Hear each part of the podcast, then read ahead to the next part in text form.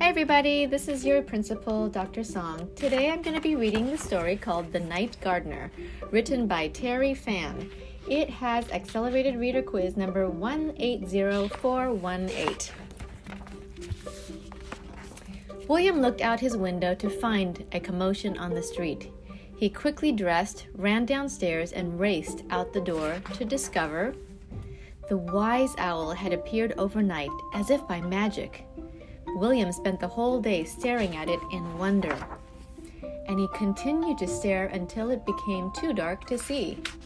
That night he went to sleep with a sense of excitement.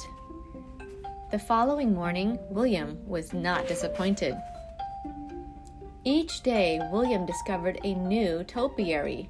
Next was a friendly rabbit, followed by a pretty parakeet, and then a playful elephant. With each new sculpture, the crowds grew and grew. Something was happening on Grimloch Lane, something good.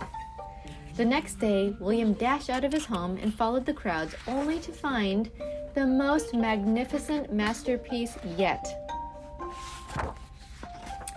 Festivities continued long after the sun had set.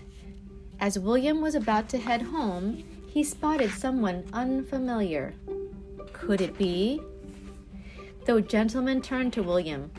There are so many trees in this park, I could use a little help. It was the night gardener. Under the light of the full moon, they worked deep into the night.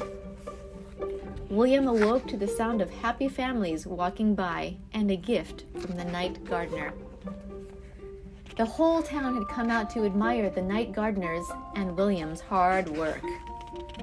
Over time, the leaves changed and then fell until there was no evidence that the night gardener had ever been to Grimloch Lane. But the people of the small town were never the same, and neither was William. The end.